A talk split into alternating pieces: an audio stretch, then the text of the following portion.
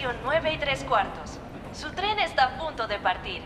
Tenga su boleto listo y esperamos que disfrute su viaje.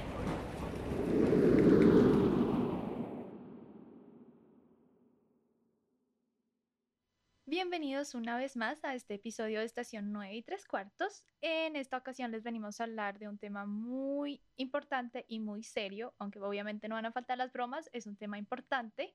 Vamos a hablar del bullying y para eso tengo unos invitados muy especiales. Tenemos a Hebert, hola Hebert, que está muy popular últimamente. Hola, y sí. Tenemos a Lithium, hola Lithium. Hola. Y finalmente nos acompañan desde Azopluma Barranquilla, nos acompaña Tika. Hola Tika. Hola, ¿cómo están? Muy bien. Entonces, acá vamos a decir tres de las cuatro personas. ¿Cuántos somos? Somos tres nomás. Ay, perdón. Dos de las tres personas que hay aquí no somos. No, sí somos cuatro. Somos, Somos cuatro. cuatro contándote a ti. ¿Verdad? No me estaba contando. Ok, sí. Entonces, tres de las cuatro personas que estamos aquí no somos expertos. Quiere decir que no tomen en cuenta nuestra opinión. A la única que le deben de creer es a Tika. ¿Por qué? Porque ella es psicóloga y ha trabajado en colegios. Eh, Entonces, pues ella nos va a aportar desde sus conocimientos de su carrera como desde su experiencia personal y nosotros podemos hablar como más de nuestra experiencia personal. ¿Listos? Ujú. Listo. Perfecto. Entonces, pues primero, porque estamos hablando de este podcast, eh, porque estamos Este hablando tema. de este tema en el podcast, es porque este mes se celebra eh, las campañas contra el bullying. Creo, bueno, ahora no me acuerdo la fecha. Es el 17 de mayo, si no estoy mal, que se celebró o se va a celebrar. Ay, no, espere. El 17 de mayo, si no estoy mal, se va a celebrar el Día Internacional contra el Bullying y por eso decimos tomar este tema. Y si me corrigen, lo pueden corregir en los comentarios, no importa. Solo sé que es este mes. Entonces, ¿quién me quiere decir qué es el bullying? Así, simple. Eh, bueno, a mí me dijeron unas cosas, ya me corregirá Porque Tika no, si yo estoy hagamos una cosa, ustedes dicen qué piensan que es y yo les voy como diciendo, miran, es más para este lado o tiene que tener estos componentes. ¿Les Mira, estás completamente mal y deberías callarte. Eso nos dice, ¿listo? Por Dios. Eh, bueno, a mí me lo explicaron de la siguiente forma. Eh, tienen que haber tres componentes para considerarlo como bullying.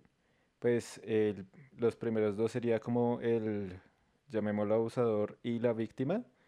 Pero pues importante es que la víctima no sea capaz de defenderse, digamos, así quiera, no, como que no puede defenderse. Y el último punto es que tiene que haber como, llamémoslo, una audiencia pasiva, como que están observando pero no hacen nada al respecto. ¿Si esté bien o no? Eh, sí, hay unos actores dentro de lo que es el bullying, donde hay un acosador o la persona que perpetúa este, este, esta, esta acción, hay una persona que es la víctima y eh, normalmente se da la situación de que están las personas alrededor eh, que son eh, actores pasivos, que son aquellas personas que se dan cuenta de la situación y que no hacen nada para evitarlo o para eh, hacer que se detenga. Y tienes mucha razón con lo que dijiste, y es que debe haber una diferencia de poderes entre las dos personas, entre la persona que está perpetuando el bullying y la persona que lo está sufriendo. La persona que lo está perpetuando eh, tiene que tener un nivel de poder sobre la otra persona. De alguna u otra forma, tiene que ser, o sea, no, no tiene que ser eh, un poder pues muy, muy notorio, puede ser. Digamos, puede ser simplemente el hecho de que esta persona sea, un, sea más alta que la otra. Puede ser también el hecho de que tenga, eh, bueno, eso es un, un aspecto físico o más fuerte que la otra. Pueden ser en el aspecto eh, social. Una persona más, o bueno, puede ser por la parte de edad, una persona mucho eh, mayor que la otra. O puede ser en la parte del poder que tienen. Por ejemplo, si esta persona es, eh, como te digo, es el jefe de esta otra persona, o es un estudiante de un curso mayor, o es un estudiante que profesor? tiene- o es el profesor al estudiante, o sea, tiene que tener como un poder sobre la otra persona, tiene que tener como una, como algo que lo pone por encima, por así decirlo. Y Mm, entonces hace que la víctima se sienta indefensa porque no se puede defender. Claro. Tica. Digo, eh, Litio, ¿algún comentario? Pues me parece muy importante señalar que el bullying no es simplemente algo físico, ¿no? O sea, el daño psicológico que una persona puede ejercer sobre otra es como muy fuerte. Sí. Sí, Y muchas veces esos casos como que no se tienen en cuenta porque nadie cree que sea algo serio. Pues no los psicólogos como tus amigos o cosas por el estilo. sí, eh, bueno, la, como, como está mencionando, o sea, la, la- el bullying no solamente es eh, físico, eh, también puede ser verbal y también puede ser psicológico. Entonces, eh, y también, o sea, y no tiene que ser agresivo. O sea, digamos, eh, en la parte de la parte psicológica, o sea, puede ser que sea tu mejor amigo el que te está haciendo bullying, que te hace sentir menos, que te dice, ay, te vas a poner eso, pero te vas a ver gorda. Ah, pero es que, es que tú eres gorda, es que tú no eres para que te pongas ese tipo de cosas. Tú mejor te pones esta otra cosa. O sea, se- el, el bullying a veces hasta se puede esconder dentro de una amistad que te ha- Incluso la pareja, ¿no? Porque en la pareja también, en exactamente. esos comentarios también pasa en, en parejas. Sí, sí, es una situación en la cual eh, estás haciéndole daño a la otra persona. El bullying en muchos casos eh, lo que busca, y es lo que hemos se, se ha analizado mucho, y es que eh, se genera más que nada porque la otra persona siente la necesidad de hacer a la otra persona sentir menor, inferior a él, y en muchos casos es porque eh, pues quieren, eh, se sienten ellos mismos eh, inseguros entonces la única Ujú. forma como de, como de sentirse mejor consigo mismos es hacer que las otras personas que ven como una amenaza se sientan menos. Eso mismo te iba a preguntar, que cómo, cómo, qué pasaba por la mente de la persona que estaba ejerciendo el bullying. Pero ya lo respondiste, entonces. Igual-. No todas las personas son iguales, pero en la mayoría, en muchos de los casos es así. En otros casos es, por ejemplo, lo único que, por ejemplo, en física, lo único que conocen en su, en su hogar o en su vida es la violencia. Entonces encuentran a un compañero que la verdad, pues por todo lo que le han enseñado a la casa, que es un débil, ta, ta, ta, le dije, lo voy a coger con este. Como decimos en la costa, se la monta. Yo tengo una duda. Pregunta. Dale. ¿Es posible hacer bullying sin que tú sepas que lo estás haciendo? O sea, sí, o sea, ser como el agresor sin saber que estás agrediendo a una persona. En ese caso, eh, mm, no exactamente. Para que se dé un bullying, para que se llame bullying, tiene que tener unos componentes. Eh, ¿Cuáles son los componentes? Uno, que haya una diferencia de poderes, como habíamos mencionado. Dos, que sea repetitivo y Ah, sí, constante repetitivo. que se dé eh, varias veces, que sea sistemático, que se siga, se siga, se siga dando. Otro, que haya una como un deseo o una, una intencionalidad de causarle daño a la otra persona o de agredir a la otra persona.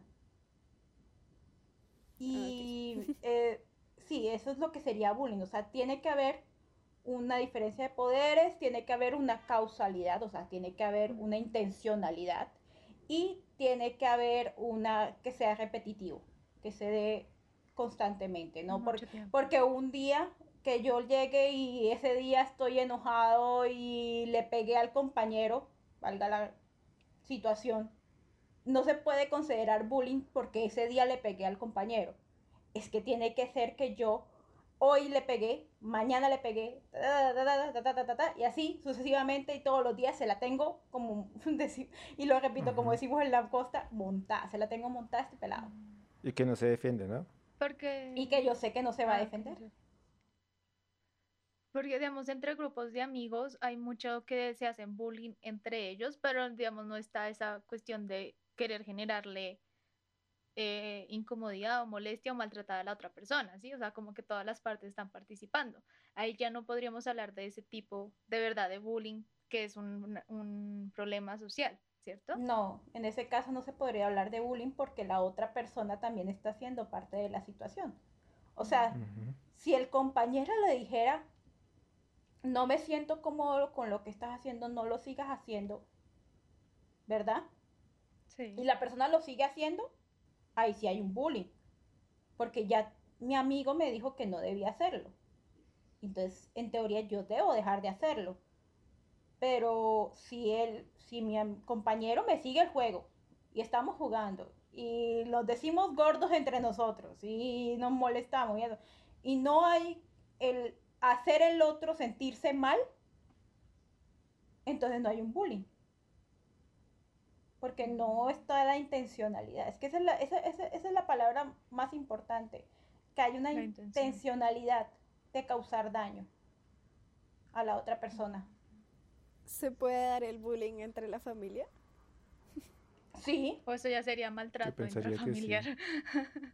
pues es que dependiendo de los, los entornos, se llaman de una forma u otra. Eh, por ejemplo, en el trabajo se llama acoso laboral. En la casa es maltrato intrafamiliar, ya sea de un papá a un hijo, de una mamá a un papá, un papá a una mamá, o eso ya. es- en, en el hogar es considerado maltrato intrafamiliar, pero es un tipo de bullying. Es la misma cosa con otro nombre. Ok. Entonces, continuamos. Bueno, sí. Seguimos. Eh, tú dijiste, bueno, ya, ya mencionamos eh, unos tipos de bullying, que es el físico, el psicológico, pero hay otros tipos de bullying que se pueden dar. Digamos, un ejemplo sería el ciberbullying y creo que Tika nos comentó antes de empezar a grabar que era un tema que ella quería tocar muy especialmente o que te- ah, tocaba tener en cuenta debido a la, la época en la que vivimos. Sí, es, es- es muy importante resaltarlo ahora mismo. Más que nada porque eh, en estos momentos la interacción entre las personas está siendo por este medio virtual, ¿no? Y muchas personas, eh, pues, están viviendo en esta situación en las cuales eh, son acosadas. Y ahora, de pronto, como ya los salones de clase se trasladaron al medio virtual, deben estar en, en ex- explotados de este ciberbullying porque ya no están haciendo el bullying ah, en el salón de clase, sino en el nuevo salón de clase que es el computador, que es las redes sociales, que es la conversación de Zoom. Mm. Aunque no creo que lo hagan allá teniendo en cuenta que está el profesor enfrente, pero, pero digamos que ya eh, están los riesgos de las redes sociales, de los niños. Ahora todos estamos completamente conectados en una computadora. Ahora los niños están es, con el computador enfrente todo el día, ¿verdad? O con el teléfono, Cierto, con el celular. con el celular, con lo que o la sea. tablet. En fin. O sí. la tablet. O sea, todos estamos ahora mismo. La interacción humana en estos momentos está por el medio computarizado. Y el riesgo de este ciberbullying es, ha crecido bastante, ¿no? Y lo peor es que eh, esta es una situación que hasta hace poco no era considerado bullying. Entonces a las personas les subían memes en internet sobre ellos sin su consentimiento y boleteándolos enfrente de todo el mundo. Y es, ah, no, pero es una bromita, cuando en verdad eso es bullying. Y se dan situaciones terribles. eh, en un colegio donde yo trabajé, no voy a dar nombres porque No, claro, no. por situaciones, eh, Legales. a un- a- por situaciones legales, a una niña vamos a llamarla eh, María, digamos. Esta chica Curioso, María. estaba pensando el mismo nombre, pero conexión, conexión. A esta niña María, eh, una niña, digamos, de sexto grado, o sea, saquen la cuenta. Uno de los niños de cursos mayores empezó como a embaucarla eh, y la niña tuvo una conversación un poco subidita con el pelado, subidita de, en, el, en el contenido sexual, saca la cuenta, y el pelado lo publicó por todos lados. Uy. Y es una niña de sexto grado. Perdón. O sea, es una niña de entre los 12 y 13 años. Ay, qué pecado. Y entonces se imaginarán eh, la situación tan fea que se dio, ¿no? Claro. Y Claro. entonces, Ay, qué pecado. niña. entonces todo el colegio y personas externas al colegio, todos les se escribían enteraron. le, gente, acosadores, personas con, eh, pues ya externas al colegio, ya hombres mayores escribiéndole a la niña, a sus redes sociales. O sea, eso ya fue una situación de bullying bastante terrible para esta niña. Y el, ni y el pelado se burlaba y se lo mandaba a todos sus amigos. Ajá, mira cómo va esta pelada. Ay, Entonces es, es una situación peligrosa. Pues suele ser un caso como muy común, ¿no? Incluso no solo con conversaciones, sino con fotos íntimas de las personas. Y Exactamente. es algo que se ve como todos los días. Y muchos lo consideran una broma, pero realmente puede tener repercusiones muy serias en la vida del otro. bastante serias.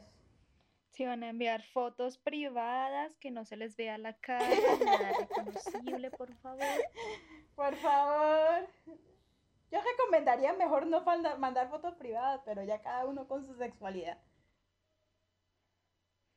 Sí, pues eh, es parte para algunas personas, o veamos en estas épocas que tú no puedes ir a donde tu pareja, entonces de pronto ha aumentado el flujo de este tipo de Pues sí. fotos. Entonces hay que tener cuidado, que no les tomen la cara, nada reconocible, o si tienen un tatuaje lo photoshopean, no sé. Mira lo que vas a ver cuando se termine la, la cuarentena. Ay, Dios mío. Bueno, Bueno, continuando. Pero sí es una situación muy común y sobre todo cuando empezaron las redes sociales. Pues yo me acuerdo en mi colegio, eso sí, no tengo pena de decir quién era porque no me acuerdo los nombres de la gente del colegio. Pero pues digamos, a la gente le subían, en ese entonces no se les llamaba memes porque no tenía esa connotación, pero era imagen de la persona y le decían, ay, eh, eh, es que es el sabelo todo, o ay, es que es el bajito del salón, y haciendo comparación con algo muy bajito o algo muy chiquito. Ujú. Y de pronto, digamos, la gente que lo estaba publicando lo hacía de malicia, pero los que compartían la foto, o sea, la gente que le daba compartir y eso de pronto solo lo veía como algo chistoso y no se daban cuenta de eh, las repercusiones o cómo estaban La afectando a la gravedad de la situación. Exacto. O sea, y, y, y e- y eso es lo que uno tiene que prestar más atención en el tema del bullying. Porque, eh, como habían mencionado, están las personas que están externas que no meten la cucharada para ayudar al otro. Pero es que muchas ve- veces estas personas no lo ven como bullying. Dicen, ay, pero es un chiste, no está pasando nada, no, no le va a pasar nada a este chico por un par de bromitas. El problema es que no se dan cuenta de cada, cada persona es un universo. Esta niña de la que yo les estaba hablando, esta María, eh, tenía un trastorno bipolar. Entonces te imaginarán cómo le afectaba esta Ah. situación. Sí, Nadie sabía. también- Nadie sabía que esta niña tenía esta enfermedad. Entonces, saca la cuenta. O sea, tú, cada persona es un universo completamente diferente. Y uno no puede eh, hacer cosas que le puedan... O sea, es que también, ¿para qué nos metemos y por qué le hacemos daño y por qué queremos hacerle daño a otra persona? Y cómo ese daño que nosotros estamos haciendo está afectando a cada una de las personas particularmente. O sea, puede ser una, una, una chica que tenga una capacidad de resiliencia, resiliencia bastante fuerte y que pueda resistir esta situación y no hay ningún problema. Pero imagínate una chica que tiene todos estos componentes eh, psicológicos. Imagínate eh, si, eh, si la, esta situación la coge en uno de los picos bajos de depresión en su trastorno bipolar, imagínate lo que le, el, el daño que puede hacerle después. Lo- Sí. al, al- al- al punto al cual puede llegar por esto. Los dejé sea, pensando. Sí, no, es que yo estaba pensando, Sí. Es que son... yo estaba pensando en que en las consecuencias que, que la gente Dale. siempre sufre, pues, de, de los, de los que son las víctimas del bullying, como O sea, independiente de si tienen, pues si tienen trastornos y esas cosas, pues peor, pero pues siempre aparecen como temas de, no sé, baja autoestima, Ujú. Baja depresión, autoestima. Ujú. eh, tra- temas emocionales graves, no sé, o sea, como ese tipo de cosas que realmente uno no lo ve en la gente que está como eh, atacando a, a la víctima, por así decirlo. Exactamente. O que de pronto no se vayan a mostrar inmediatamente, ¿no? Sino que lo tengan ahí guardado y luego esa inseguridad o esa fa- baja autoestima que se creó, digamos, cuando eran pequeños, ya cuando grandes les, de pronto les afecte más adelante en el trabajo, buscando pareja o en otra situación. Exactamente. En tus interacciones eh, diariamente con las otras personas. Eh, digamos, una persona que sufrió de bullying en su infancia eh, se vuelve insegura. Y a la hora más adelante, cuando necesite pues mostrarse para un trabajo, para una situación para conocer a personas, para estar en una relación emocional, sentimental, va a sentirse inseguro de sí mismo y va a decir no soy suficiente para esa persona, no soy suficiente para ese trabajo y eso le va a afectar. Sí, o tener dificultades para expresarse sentimentalmente o, o de tener suficiente confianza como en, en sí mismo para decir "S- yo puedo hacer eso, pero pues a veces no piensan eso. Exactamente. O muchas veces incluso se pueden llegar a echar la culpa por lo que les pasa, ¿no? O sea, es como, yo me merezco que me hagan eso o me digan eso, cuando Mm. Nadie lo merece en sí. Sí, eso es, eso es lo fuerte, sí. Y en muchos casos eh, se da porque la- la el mismo agresor le hace creer a la persona que se merece la agresión que está recibiendo. Es que tú eres así por eso, por eso yo te hago esto. Es que tú eres tal, por eso, eh, porque yo, yo, yo quiero que seas mejor y por eso te, te, te, te, te- digo estas cosas para que sepas y, y las mejores y en realidad es nada más, es una agresión así eh, escondida, en buena voluntad. Eso es como gaslighting, ¿es que dicen en inglés?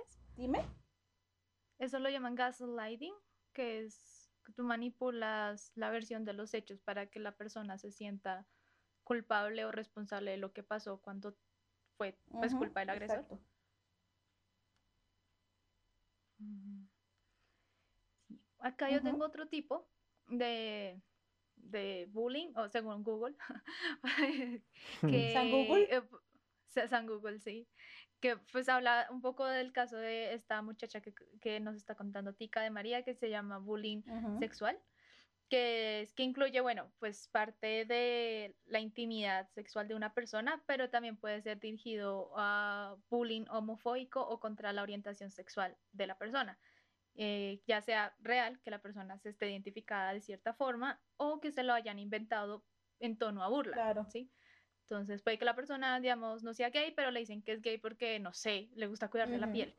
Y lo hacen en tono de burla y daño a la persona. O digamos, o bueno, yo, yo no sé si cae en el caso de que sea como sensible y, no sé, llore fácilmente y le digan no llore porque los hombres no lloran o cosas así. También por las, las imágenes de género, porque tal género tiene que ser así, tiene que comportarse de esa forma y entonces ya le están, eh, por esa imagen de que se debe comportar así, ya no, se, no, no entra dentro de la norma y generan estas situaciones.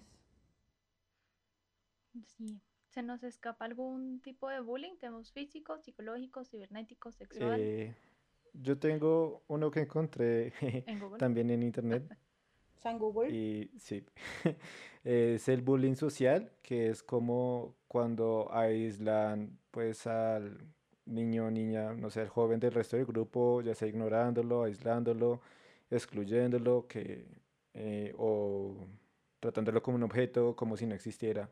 Sí, en ese caso, ese es un bullying psicológico, entra dentro de la categoría psicológico, y en muchos Ok. casos es como que las, el grupo completo la, es por omisión, o sea, no hay una agresión directa, no hay un golpe, no hay... Lo que, lo que genera la situación de bullying es que la persona es excluida del entorno social. Entonces no lo invitan a las fiestas del grupo. Imagínate, un quinceañero invitan a todos los estudiantes del curso y a esta niña de, 12, de, de 15 años no la invitan Mm, a la compañera. Y está todo el curso. Hasta la niña que no habla con nadie, a ella la también la invitaron y a ti no. Eh, o están las compañeritas, entonces se reúnen en, en el recreo todas y se pueden acuchichear y se apartan y no le hablan a ella. O en las... Y así, que se juntan el grupito para generarle el bullying a eso y es como la exclusión social. Sí, o cuando en educación física, digamos, tienen que elegir grupos y nadie elige a esa persona. Exactamente. Uy, me acordaron de... Bueno, fue un caso de una sola vez, pero fue cuando estaba en la universidad, que, que pues yo le pedí a un, un compañero que para hacer un trabajo en grupo y él dijo, no, no, qué pena es que ya estamos todos, ya, pues el grupo era como de a tres y él dijo, no, qué pena es que ya tenemos lo- los del grupo. Y así literal, enfrente mío, se volteó como que el de al lado dijo, venga, ¿quiere estar en nuestro grupo? Y quien Ush. estaba allá en el grupo con él que, quedó como así mirándolo súper como, no, pues sí, súper mal y yo quedé como, uy, mucho desgraciado. Al final me dicen otro grupo y me fue mejor que a él, pero aún así, fue cosa de una sola vez. Pero sí, o sea, la situación sí, sí, sí. Y muchos creo que hemos vivido situaciones así, o sea, eh, cuando en algún eh, trabajo de grupo Mm, los compañeros se, eh, se ponen de acuerdo para trabajar en grupo y uno queda ahí como, bueno, ¿y yo qué? Y nadie les coge trabajar con uno, eso, eso, duele, Sí. Sí. eso duele. Eh, sí. ¿Y qué otro? ¿A alguien se le ocurre algún otro tipo de bullying que nos hayamos saltado? No. Mm, ¿No? No, por el momento no. Mm, Yo creo que abarcamos bastante. mm, Sí. Entonces ya, ya que sabemos la teoría, ahora vamos a ir Ahora la práctica. a la práctica. ¡Uh! pero primero, o sea, vamos a ir por... Pero no vamos a practicar ser- hacer bullying, no, no. No, no, no, no. Eh, ok, vamos a practicar hacer bullying. Entonces le vamos a hacer bullying a Hebert. Eh, sí, ¿Por entonces ¿Qué caray? No, mentiras, mentiras. Vamos a coger ejemplos o situaciones de bullying primero en los libros. O sea, primero lo vamos a hacer en situaciones no reales, que no han pasado, que son puros eventos de ficción.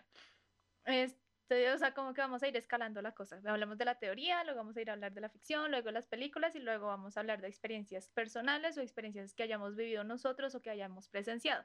Porque, pues, como nos dijeron, hay tres partes en el bullying y uno puede haber estado en la parte que no hace nada.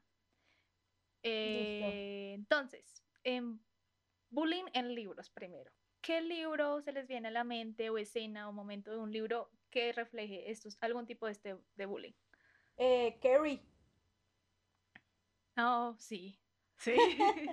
Ese es el que enseguida eh, sale la- a, a la cabeza de uno, ¿no? Sí. Este- Este- Pues. esta escena icónica de la sangre Mm. cayendo encima La de verdad la es que no había pensado en ese, pero Yo ahora es como... ¿No? Sí, no. No. No lo- Solo yo. Sí, y, y, y la verdad es que sí, o sea, como tú dices, es muy icónico, pero no sé, no se me había ocurrido. Bueno, esta situación en la cual le hacen eh, bullying a esta chica, que eh, es la garita del curso, eh, la diferente, la, le hacen creer que son sus amigas, que son sus Sí. amigos, que el chico también le hace cre- hacer creer que, que Broma, gusta de ella, ¿no? pesada. Y Sí. todo para esta situación al final donde le hacen esta, esta broma un poquito Sí. pesada que termina bastante mal para ellos mismos también, para todo Sí, el muy mundo. buen ejemplo, sí, señora. Eh, sí.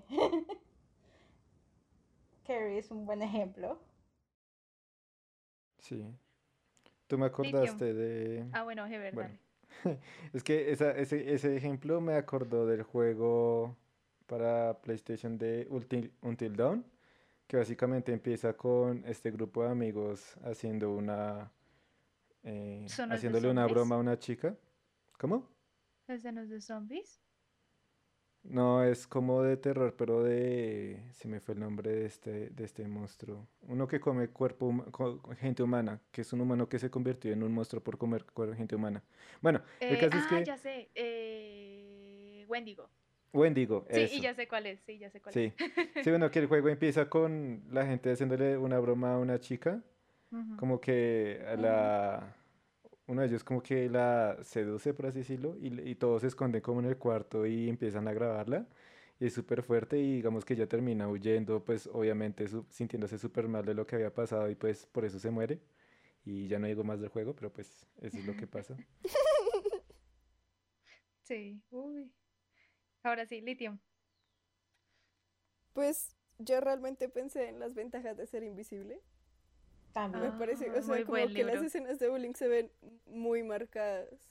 Y claramente él con, u- con el pasado que tenía, pues todo le va peor. como- es Sí, mucho más sensible ante esas cosas. Y no solamente como un personaje, sino se ven varias historias que han vivido cosas muy diferentes, pero a todos les ha afectado bastante a nivel emocional. O incluso físico. Uy, tiene muy buenos ejemplos.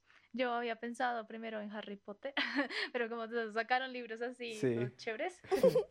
Porque pues obviamente, o sea, Draco es un bully, eh, completamente bully. Y Snape Entonces, también. pues, Y Snape, Snape es también. un- ujú. Snape usa Y- su, su, su, su poder como docente para hacerle bullying a los estudiantes Ajá. y hasta el punto de convertirse en el mayor miedo de Neville.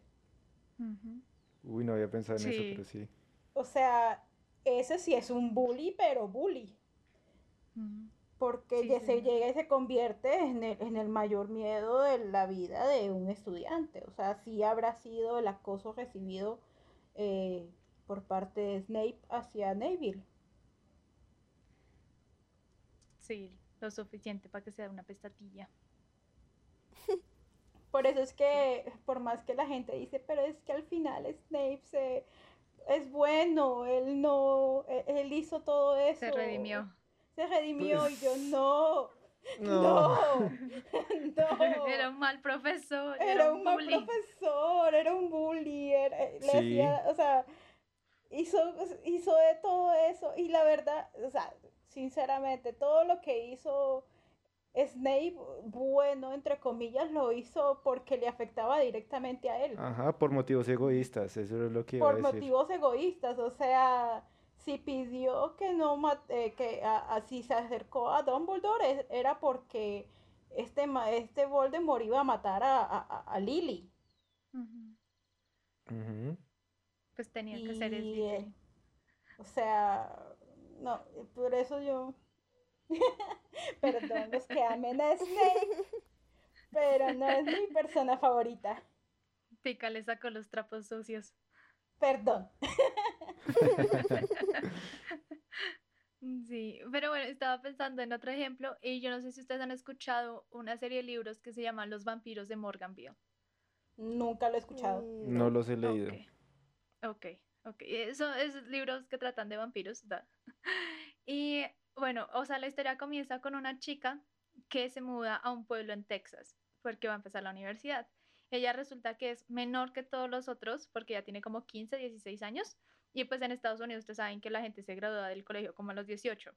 Entonces, pues, y pues entra a la universidad, entonces ya es bastante menor que el resto. Pero aparte de eso es que hay gente, ellos, los del pueblo tratan al- a, los de afuera porque no conocen el secreto, es que el secreto ellos conviven con vampiros. Y a la protagonista le hacen un bullying terrible, o sea, la tiran por las escaleras, le tiran los libros, le, le, le cogen toda la ropa de la lavandería y se la botan a la basura, y todo es porque es uno, muy inteligente, dos, es la menor, y tres, es una forastera, por así decirlo. Interesante. Sí. Entonces, es una buena serie y también es un ejemplo que se me vino a la cabeza, que no sea Harry Potter. Muy bueno. Pues también está extraordinario. O sea, Ay, sí. muchas personas lo conocen más Ay, por la sí. película, pero originalmente es un libro. Sí. sí, Y pues... Ese también es Mm. hermoso.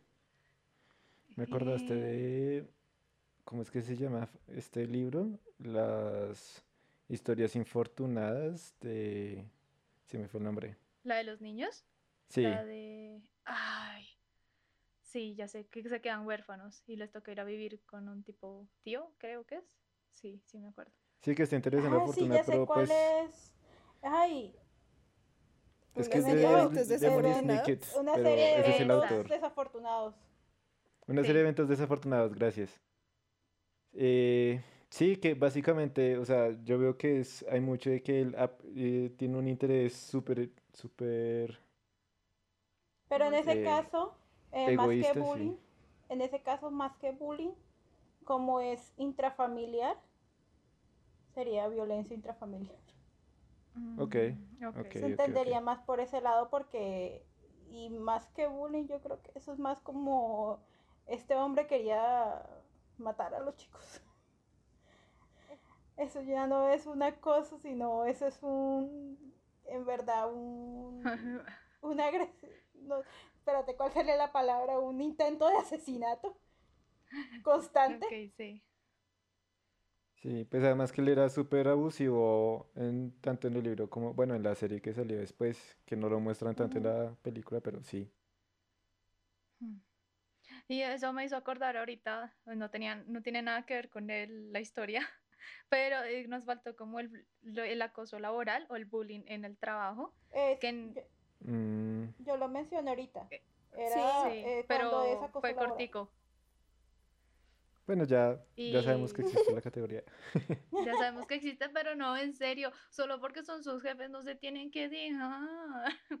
Ustedes no saben la cantidad de amigos y conocidos que tengo, que los jefes son un asco y, uy, me dan ganas de ahorcarlos con mis uñas largas y quitarles el corazón a esa gente sea, que no, ya no tienen. En ese caso, en nuestro, nuestra justicia tiene la posibilidad de que uno los pueda denunciar. El problema Sí. es toda la situación que se, o sea, que se presenta con todo eso y es que uno puede quedar sin el trabajo. Exacto. Y pues hay mucha gente que no Bien, puede simplemente renunciar o ponerse a, a denunciar porque lo echan y se queda sin trabajo y no están las condiciones para quedarse sin trabajo, y menos ahora. claro. Pero es un caso y es muy serio porque no es que el bullying afecte solo a los niños o a los jóvenes, también pasa entre el mundo adulto laboral. Es Claro cierto. que sí. Bueno, eh, entonces ya que discutimos un poquito de libros y dimos unos cuantos títulos, eh, ahora hablemos de series y películas. ¿Qué ejemplos me trajeron? Eh, 13 Reasons Why, aunque yo no vi la serie. Ah, bueno, Bueno, ok, sí. Es que, sí. Sí. Alguien que sí haya visto la serie, por favor, hable de ella. No me la he visto. O sea, estuve Bueno. tentada de vérmela, pero me hicieron tantos comentarios de que no era recomendable, que dice yo como que me, me generaron, ay, no me la quiero ver.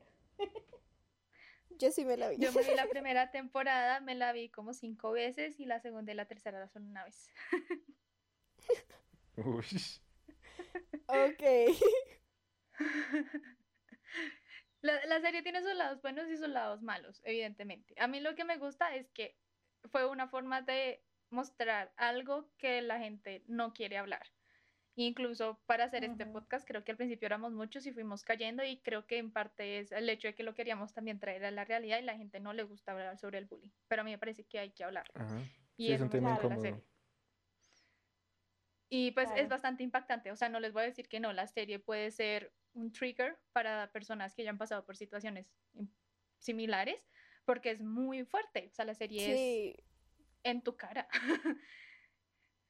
Entonces, es entendible que para ciertas personas no sea recomendable ver, al igual que Euforia. Ahorita Euforia se me había escapado, pero Euforia también maneja mucho de la depresión, del entorno es- eh, escolar, de las drogas, y gente que haya pasado por eso yo no se la recomendaría, pero la serie es buenísima. Pero Yo me la quiero si ver. no es para ti, mejor no.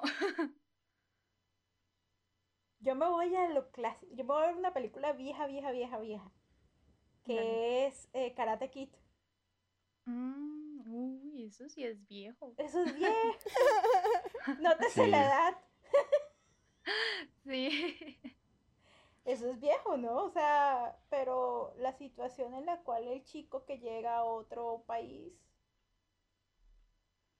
eh, o que los compañeros empiezan a molestarlo y que para defenderse, para poderse defender de la situación, eh, busca, busca, ¿cómo se llama?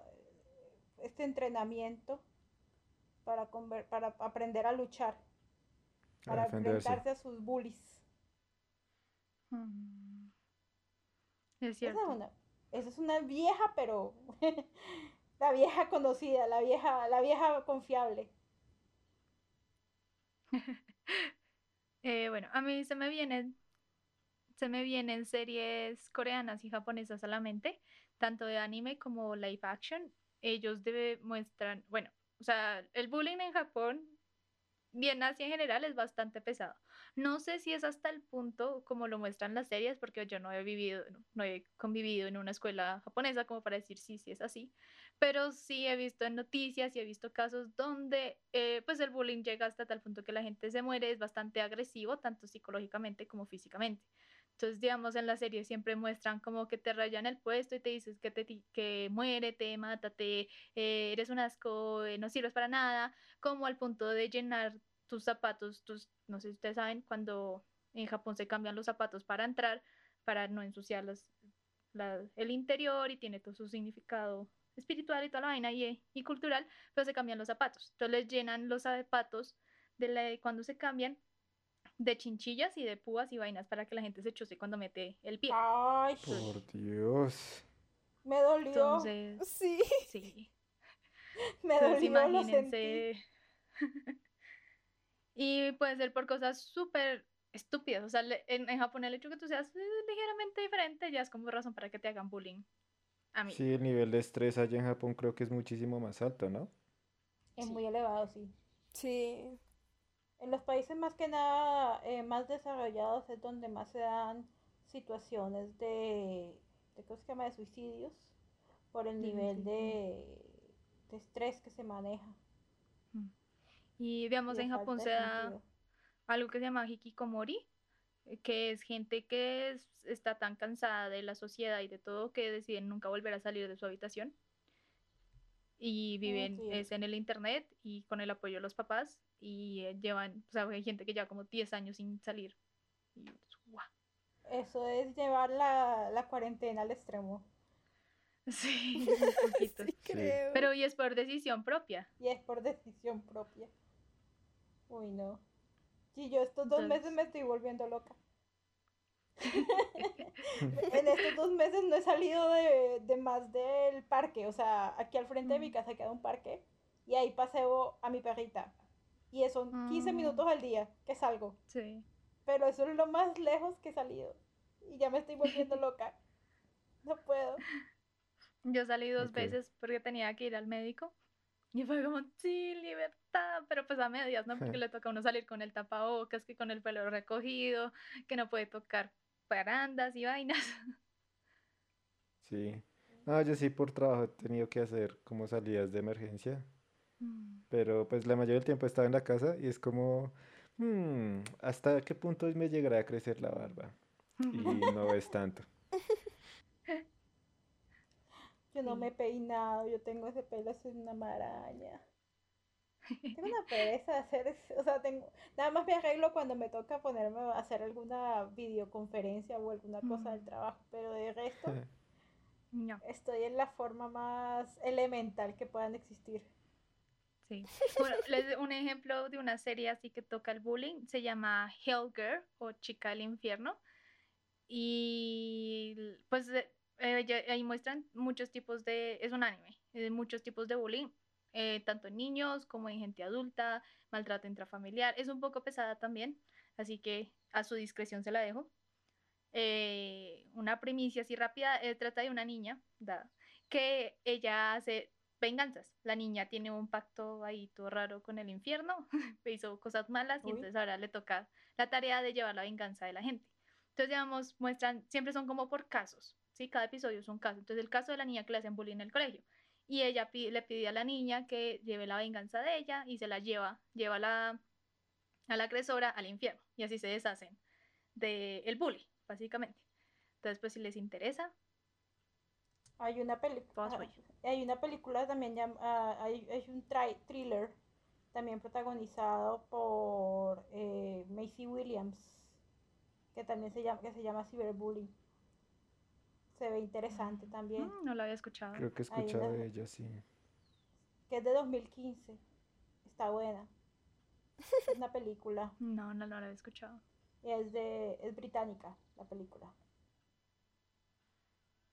Mm.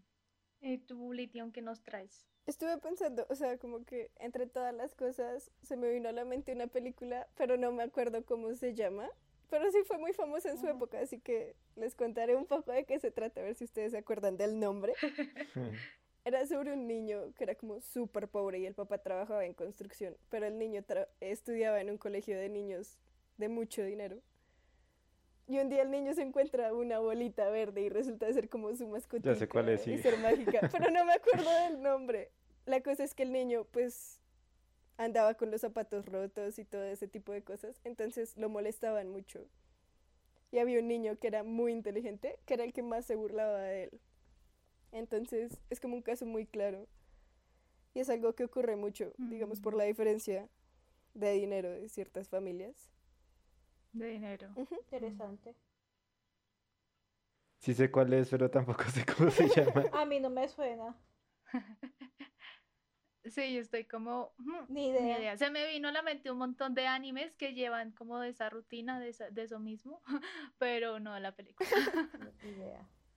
Era orientada como en lo asiático, no sé qué país, pero si era como japonesa o algo por el estilo. Sí. Ah, Sí, sí, que había creo un bichito, un alienígena, como Ajá. creo que era verde. Sí, sí, ya sé Yo cuál sí es, tampoco ya me acuerdo, estoy, pero nunca me gustó verla. Yo sí estoy en cero, ni idea. No poseo información al respecto. Sí, no, no me logro acordar cómo, cómo se llama. No, Eh, Sigamos.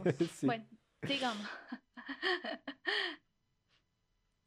El... Estoy intentando pensar alguna otra película que sea como solo ese tema, ¿no? Porque, ah, bueno, pues eh, Mean Girls Claro. sí, y todos sus derivados como de triunfos robados también tiene sus cosas de bullying. Hay una que se llama Un monstruo viene a verme, que es de un niño que tiene que lidiar con una enfermedad, con la mamá que está enferma de cáncer, eh, con el acoso y con el bullying que sufre en el colegio. Y para, para superar como la situación en la cual se encuentra, eh, él se refugia como en su imaginación y se imi- imagina como un amigo imaginario que, que es como un monstruo un monstruo gigante eh, a partir de un árbol que queda enfrente de la casa de él. Está enfrente de la casa de él. Me Se hiciste acordar de una serie. Ah. Eh, no sé de qué estás hablando tú, pero hay una serie en Facebook, en Facebook, porque lo, lo transmitieron por Facebook, que se llama The Birch. No me acuerdo cómo se llama esa, esa cosa, pero dejaré el link en algún lado. y trata literalmente de un árbol, que es, o sea, es un canal de cosas de terror y de misterio. Y trata literalmente de un árbol que es un espíritu maternal que protege a los niños que les hacen bullying o les hacen daño. Entonces, Ay, eh, eh, es re nice. Voy a dejar el clip de, porque hay un clip en YouTube de eso y si les gusta, pues ustedes van y lo buscan en Facebook. Súper, ok. También Gossip Girl es otra cosa donde está lleno de bullying, Claro. de así de clases como decía Lithium. Nada más empezando por A, por, por ¿cómo es que llama? Por eh, Gossip Girl. O sea, por las Gossip publicaciones que Girl, sí. Ah, mm, sí, Gossip Girl, sí, también es re bully, es ciberbully. Es ciberbully. Eso es ciberbully.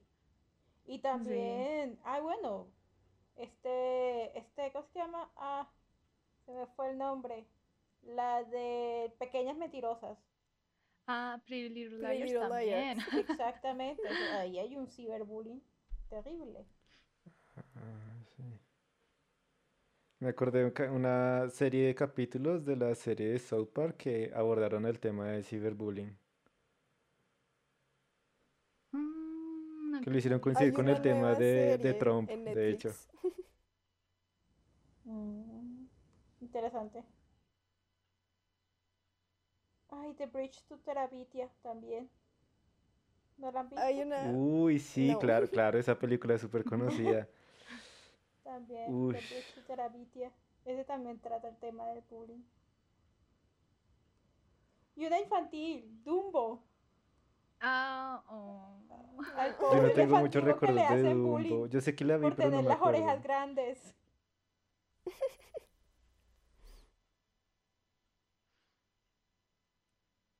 películas infantiles o la serie de Atypical. Creo que mucha gente se la ha visto porque es como muy cortica y muy linda. Pero feo. claramente ahí hay bullying. Falta patito feo. Nadie pasa de esta esquina. Patito feo. divinas. Betty la fea. Somos. Betty Betty la la fea. Claro. Acá lo que hay Ah. es producto latinoamericano. Nosotros allá con series todas gringas. No tenemos nada que envidiarle a los gringos con nuestras películas sobre bullying y series Y novelas. y novelas. Novelas. Eh, ay. Uy, se me. Ah, bueno, pues está la de. Bueno, eso también es gringa, ¿no? La del manual de supervivencia escolar. Mm, También allá. Sí. De Sí. Sí. pues sí, Aunque eso también es gringa. puede ser. Ah, hay una nueva, pero esa también es gringa, mierda. Y se me olvidó cómo se, cómo se llama. Pero eh, de hecho, Angélica y le hizo el doblaje de voz a esa de, es de Disney. Y es de ballet, pero se me olvidó ahorita el nombre. Ah, me va a matar. Y Angélica es la puliatura. Sobre qué va de pronto, de pronto nos podemos eh, nos podemos ayudar ahí para el nombre. Espera, nueva serie ballet. San Google. Eso googleo. Sí. Eh, ¿Cuál será?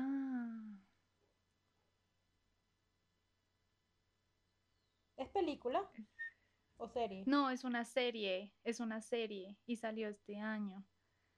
Encuéntrame en París se llama en español. Ah, ok, encuentra. Ella, ella que está haciendo la, la traducción de Encuéntrame en París, el, doblaje. Sí, Ah, el doblaje, sí. La original creo que es francesa. Mm. Ah, bueno, sí, porque es en París. Es interesante porque es sobre viajes en el tiempo, pero espérate. Bueno, sí, hay una, hay un poco de, de, de bullying ahí, porque esta chica viaja en el tiempo y entra a esta compañía de, de, de, de artes y están como la Queen Bee de la compañía. De pronto sí ahí Mm. hay un poco de bullying de parte de la Queen Bee de la compañía. Interesante. Sí. ¿Qué más? Bueno, creo que nos alargamos un poquito en el de las series y películas. Ah, hay una, eh, bueno, hay una serie ahora mismo en Disney Channel que no sé si lo han escuchado, no sé si han eh, Disney Channel que es Latinoamérica que es Vía. No sé si la han visto. No, No. Bueno. No. No. Eh, una de las actrices es colombiana, eh, es caleña, y ella interpreta un personaje que es una chica que tiene el atuendo más es un poco, o sea, se viste más como un niño que como una niña. Tiene una, una vestimenta más hacia, hacia lo, lo masculino y por eso hace mucho tiempo le hicieron bullying en las redes sociales hasta el punto en el cual ella se sale de las redes sociales y se desconecta completamente de todas las redes sociales por esta situación en la cual sufrió el bullying y en la primera temporada de la historia ella enfrenta como ese, eh, como que todo el mundo se entera de lo que pasó. Eh, hicieron un hashtag en las redes sociales donde dijeron, ella se llamaba, bueno, el personaje se llama Pixie, eh, pero el, persona, el nombre de la, del personaje verdadero es Isabela, o Isa, entonces, Isabel, perdón. Y entonces hicieron un hashtag en las redes sociales siendo is a boy, is a boy. Entonces, por eso, por eso ella se retira completamente de las redes sociales, de todo, eh, no sube más contenido, tenía, era YouTube, está empezando a tener un YouTube o algo así, y se retira completamente de todo, y nada más, digamos que se conecta es con el seudónimo de Pixie en, en los juegos de video, pero nunca mostrando su cara ni mostrando nada sobre ella. Entonces, y en la primera temporada ellos sacan toda esta situación a, relucir y ella lo al final como que logra eh, dejar todo, o sea, como elaborar todo este proceso y, volver a, conectar sus redes y a, aceptarse a sí misma y no dejar que lo que, el que lo que le dijeron en el pasado le siguiera afectando. Entonces, ahí está el dato. La actriz es colombiana, es un amor, ya la conocí yo también, yo la conozco. Entonces ella es muy, muy, muy chévere, chévere. Se llama Daniela Trujillo. Ah, ok, ok. Entonces... Hmm, bueno, ya hablamos de películas y series, ahora hablemos de casos de la vida real, nuestros o que hayamos visto en caso de que ustedes no se sientan conformes, no, ¿cómo se dice? Cómodos, cómodos, esa es la palabra. Bueno, yo voy a hablar en el caso mío porque yo, yo, yo sí tengo el caso mío y es una situación que yo, pues yo he elaborado. O sea, ya no me causa problema, por así decirlo. Pero cuando yo estaba en tercero de primaria, yo cambié de colegio. Eh, oh.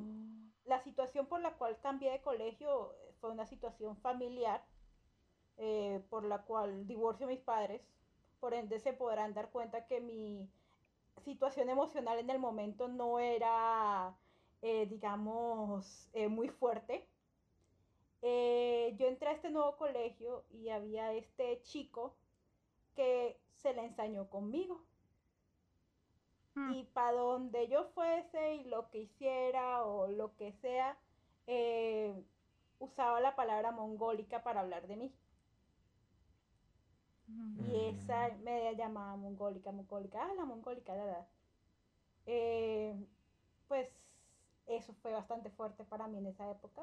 Yo creo que cuando somos chiquitos no, no entendemos exactamente Lo, que es, lo que es la situación, ¿no? Y yo no lo identifiqué como bullying en aquel entonces. Digamos que en ese entonces tampoco era que se hablara de bullying, ¿no? Mm, eh, claro. Y yo tenía miedo de hablar de eso, o sea, de, decirle, no, este niño me está haciendo sentir mal, este niño me está haciendo daño, o sea, lo que me está diciendo me está haciendo daño, y yo me lo tragué todo. Fue hasta años después que yo, este niño se fue del colegio, yo no supe nada más de él, me aguanté el bullying que me hizo, y ya muchos años después es que yo pude como, hey, ven acá, pero es que este, este pelado me está haciendo bullying pero ya cuando ya uno tiene los conocimientos del tiempo, ¿no? Sí. Y la, la psicología. pero. Ya cuando es grande. ya cuando uno es grande ya no dice, yo sufrí de bullying. Pero uno no, cuando uno es chiquito le dice, uno, uno, uno cree que uno es el del problema. Sí, es que yo soy boba, por eso, por eso me, me están diciendo esto. Hmm. Entonces, ahí está la situación. Yo dije una mía. Sí. Mm, ok, ok. Bueno, sigo yo. Yo me acuerdo en el colegio, cuando era joven y no tan atractiva.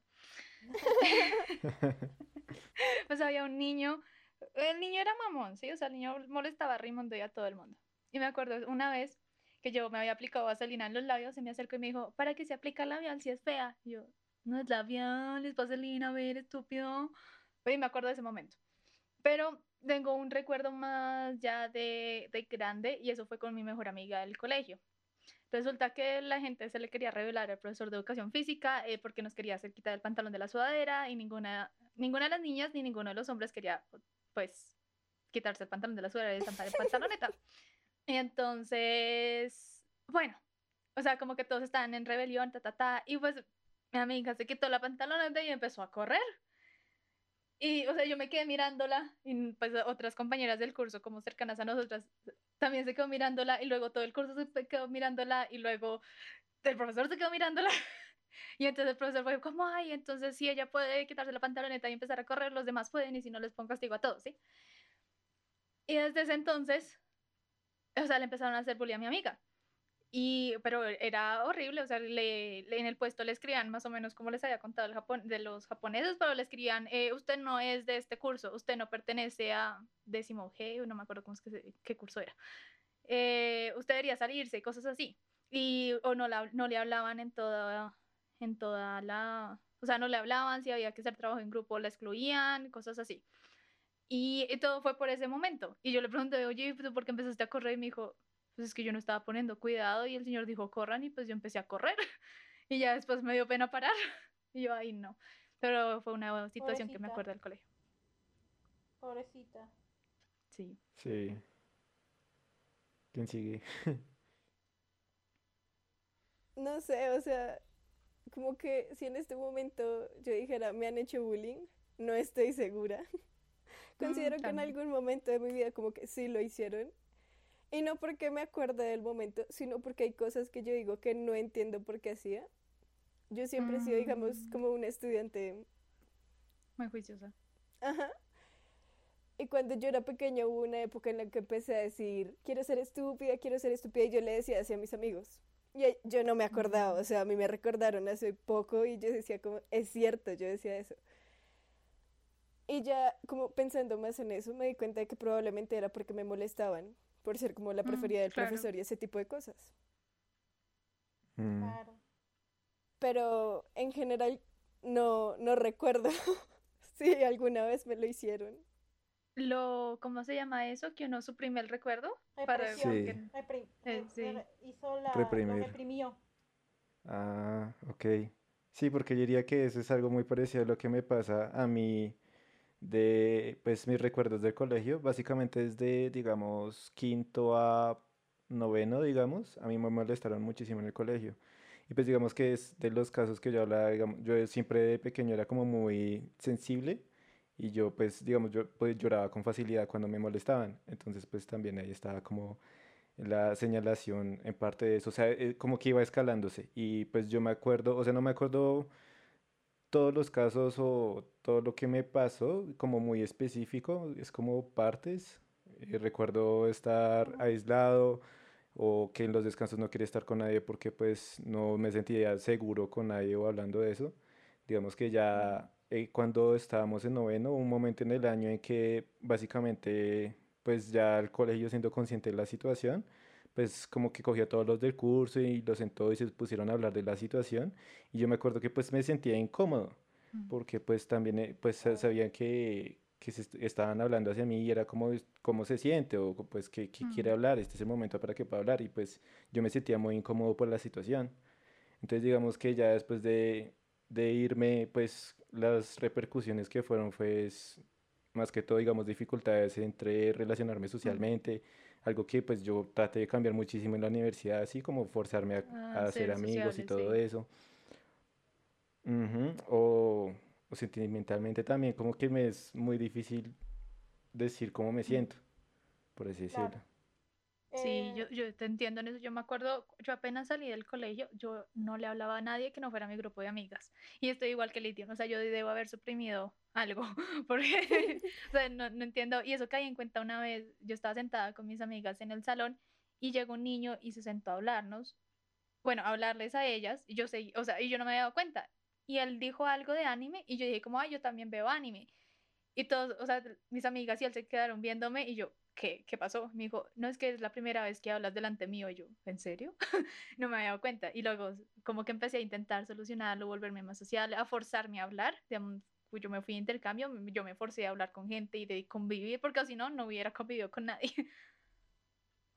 Hmm. Interesante. Yo, de hecho, ahora que lo recuerdo, tuve un caso muy específico con una profesora. Hubo un tiempo en el que viví en Barranquilla.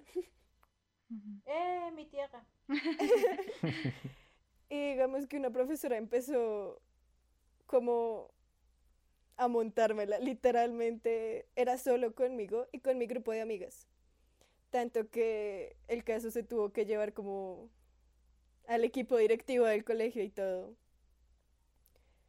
Y al final la profesora pues tuvo que hablar conmigo y explicarme como todo lo que pasaba.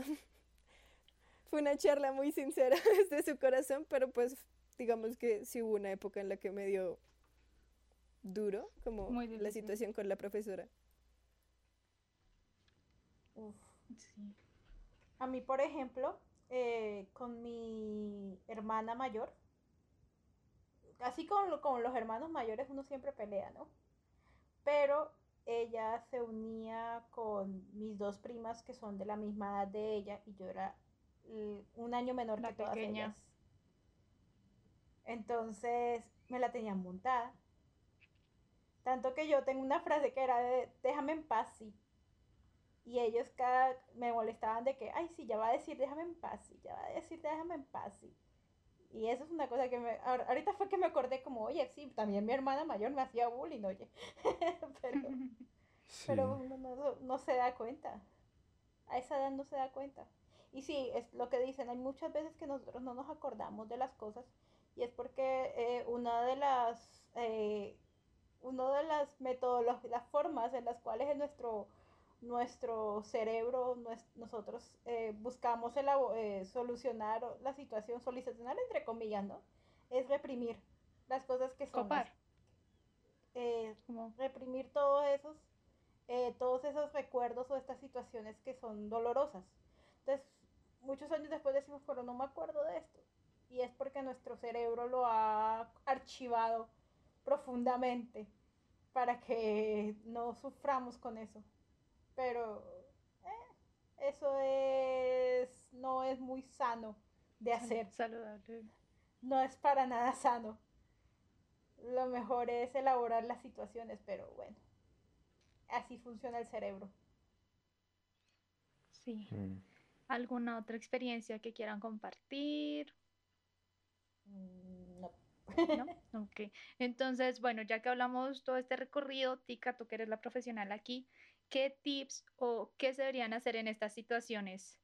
Que si hay una persona escuchando que esté pasando por algo de bullying, ya sea un estudiante o alguien, ¿qué, qué recomendarías hacer?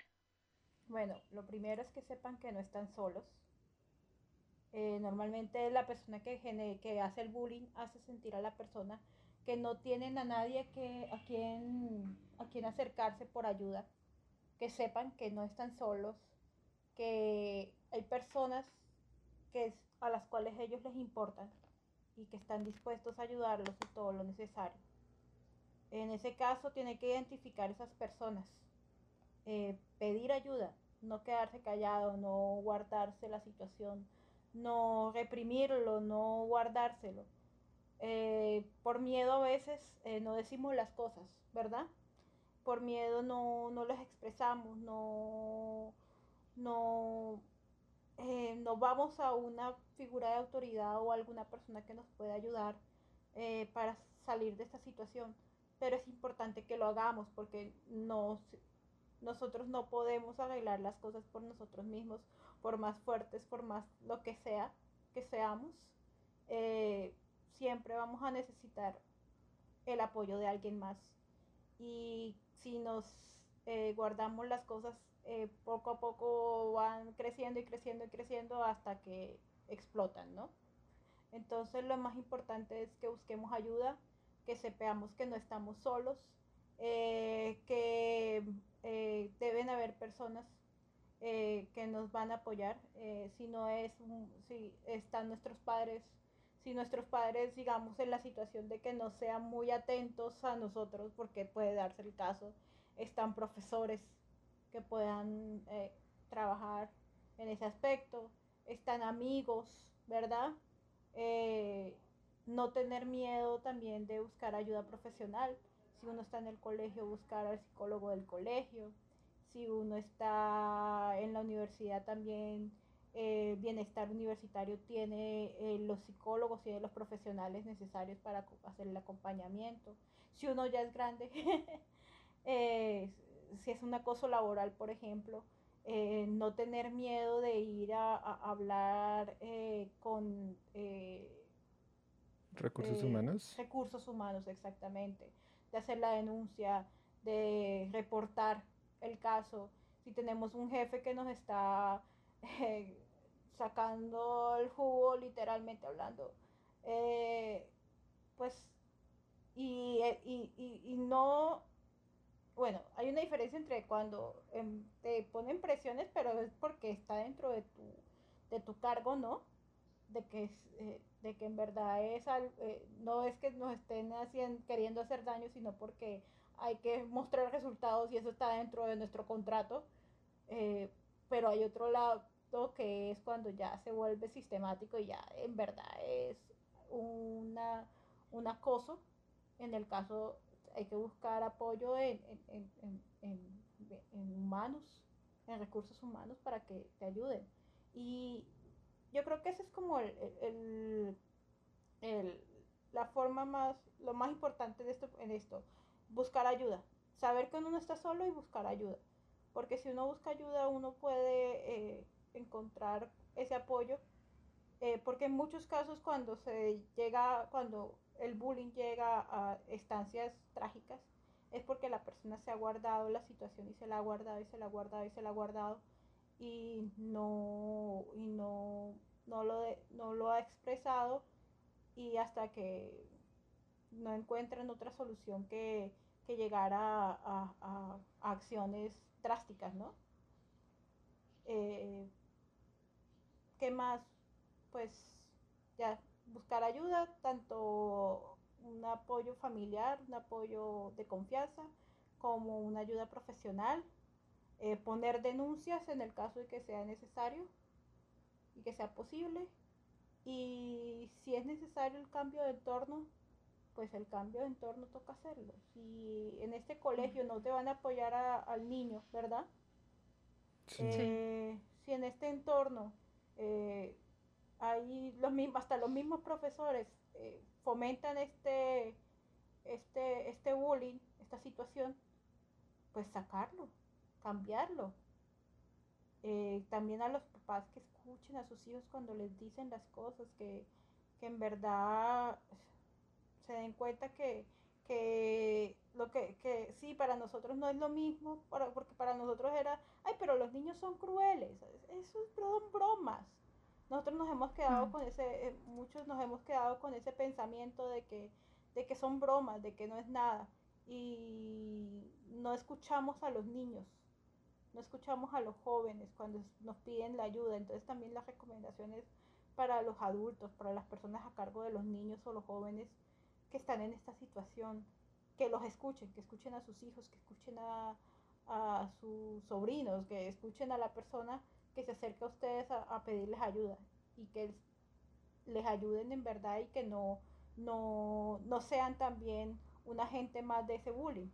Porque si llega un mm. niño a decirte, eh, es que me están haciendo bullying, y tú le dices, ay, no seas pendejo, eso no es bullying. Tú también le estás haciendo daño a ese niño, porque le estás restando importancia a la situación. Entonces el niño se va a sentir más solo y eso va a llevar a situaciones fatales porque entonces va a sentir que no tiene apoyo de nadie. Entonces las recomendaciones son tanto para... Y las personas también que están en el entorno, los compañeros de clase que se dan cuenta que hay una situación de bullying, no quedarse callados y en verdad ayudar a la persona. Es mejor ayudar a la persona que, sufre del bullying a, a lo que sea. Y esas son mis recomendaciones. no, muy buenas recomendaciones. ¿Alguno tiene algo por experiencia personal, alguna recomendación? Eh, yo me acuerdo, es que cuando con las recomendaciones me, me, acordé que cuando estaba en décimo, yo le pedí a mi mamá cambiar de colegio porque pues básicamente yo quería ya un cambio, estaba como, supongo que de, deprimido, se podría decir, básicamente de estar donde estaba y pues digamos que ella me dijo que pues por lo que me faltaba un año, pues era mejor que pues estuviera ahí ese último año. Entonces digamos que yo me quedé en ese último año, pero pues digamos que fue con una actitud distinta, porque sabía que ya después de ese año no tenía que volver a interactuar con esa gente. Con ellos, sí. No, sí, y pues- en muchos casos es difícil en- hacer un cambio de colegio, por ejemplo, cuando uno ya está en un grado como décimo, once, que Ujú. ya estamos terminando y en muchos colegios no aceptan. Entonces, en casos como esos, donde no haya la posibilidad del cambio del entorno, que haya una posibilidad de un apoyo extra, de un, de ir a psicología para que esa persona, para que esa persona se sienta un apoyo. Mm. Sí, digamos que de todas maneras ya en ese entonces ya no me molestaban por todo lo que había pasado en noveno de la conversación, de ser conscientes de pues lo que estaba pasando, o pues Ujú. era muy, era casi cero frecuente, o sea, yo me acuerdo que eh, definitivamente prácticamente no me molestaron en, en esos últimos dos años, pero digamos que ya yo desconfiaba de la gente y no quería interactuar con ellos porque pues tenía resentimiento. Ujú. Pues sí. Sí. Yo también tuve mi época que me quería cambiar del colegio. Y yo estuve a punto de cambiarme, pero también fue en noveno, o sea, para empezar de décimo en otro lado. En, yo estudié en un colegio con subsidio, entonces mi idea era pasarme al colegio femenino de con subsidio. Y pues bueno, yo estaba re emocionada que sí, que el cambio que yo necesitaba, que necesitaba otro ambiente, que tal es cuando nos sueltan la bomba, cierran el colegio femenino de con subsidio y yo. Ah, Ah, hueva. Ush. Y pues como dice Heber, ya después es difícil porque yo estuve mirando en un colegio de monjas en, ¿cómo es que se llama? Ay, no me acuerdo. En Cota creo que es que queda. Y ya decía, no, es que ya está muy grande y que ya no la recibimos. Y yo, ah, pues, pues tocó. Pero sí, también me acuerdo de esa época. Sí, eh, pero en todo caso, en esos casos, por ejemplo, cuando eh, el bullying es también de los mismos profesores, eh, uno Mm. puede ir al otro colegio y decir, mira, lo que pasa es que se está presentando esta situación en el cual, en el colegio donde estaba mi hijo, y la verdad es una, un entorno peligroso para él, y por eso quiero hacer el cambio. Y en ese aspecto yo creo que es más posible que te Ah. hagan, el- que te permitan hacerlo. Mm, Eso es un buen dato. Estoy de acuerdo. Sí. Yo, yo creo que para mí también es importante lo de pedir ayuda y no solamente con lo del bullying, sino con cualquier situación de salud Exacto. mental. Es difícil reconocer que se necesita ayuda, eh, pero una vez uno reconoce que necesita ayuda, pues hay que buscarla, no quedarse como, ay, sí, yo necesito ir al psicólogo y no hacer nada al respecto. Y, Exacto. digamos, por experiencia personal me pasó el año pasado y terminé hospitalizada, pero eh, fue importante para poder hacer cambios. Así que yo recomiendo buscar ayuda. busquen ayuda. Esa Sí. de ti se busquen psicología. sí, es mejor. Y no, y no es por decirles denos trabajo, pero no. Sino porque en verdad, o sea, mucha gente tiene esa concepción errónea de lo que es la psicología. Y lo toman como eso es para locos. Yo no necesito no. eso. Eh, pero créanme, o sea, la psicología es muy importante eh, porque eh, la labor del psicólogo no es tratar los locos como la gente piensa, tampoco es leer mentes. No, no falta que me subo, que me ponga a hablar con una persona, llevo dos minutos hablando con la persona, le digo que soy psicóloga y me dice, ay bueno, entonces dime es que estoy pensando. No Ay, mentes. ¿Y cómo soy? No sé. Pero, o sea, no son... eh, el psicólogo te puede ayudar a elaborar, o sea, es un apoyo, es una persona que está ahí para escucharte sin ningún tipo de prejuicio, sin ningún tipo de, de, de negatividad. Está ahí para ti. Es una persona que te va a escuchar, que te va a entender y que no te va a decir qué hacer con tu vida, porque también la gente va al, a- al psicólogo, va a la primera sesión y dice, ¿y yo qué hago? Entonces dígame qué hacer. Yo vine aquí para que usted me diga qué, qué- qué tengo que hacer. Esa no es la finalidad del psicólogo, porque si yo te digo a ti qué hacer, tú puede que lo hagas o no lo hagas, ¿verdad? Pero si yo te ayudo a que tú encuentres qué es lo que tienes que hacer, es más probable que tú lo hagas. Si tú misma te das cuenta de que eso es lo que tienes que hacer, es más probable que tú lo hagas. Cierto. Entonces el psicólogo es más como una guía, como el que te da como el senderí, como te dicen, te va diciendo como, mira, vamos por este lado, entonces sigamos por este lado. ¿O qué crees Mm. que podemos hacer? Entonces el psicólogo está ahí para apoyarte y para ayudarlos y para escucharlos y para acompañarlos. Y es muy importante que lo puedan consultar. Mm, sí, sí, sí. No podría estar más de acuerdo con la psicóloga. Ok. Bueno, ya yo creo que podemos ir terminando este podcast. Eh, creo podcast, no el capítulo. Muy importante. Ah, el capítulo, este El capítulo, capítulo. este episodio. Este un episodio episodio. muy importante. eh, esperamos que les, si hay, hay alguien que esté pasando por una situación similar, que le haya podido ayudar y que busque la ayuda necesaria. Y muchísimas gracias por escuchar. Nos vemos en la próxima estación. Chao. Chao. Bye. Chao. Chao.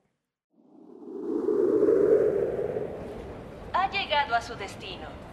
No olvide sus objetos personales y recuerde, cualquier galeón es bien recibido. Gracias por viajar con nosotros.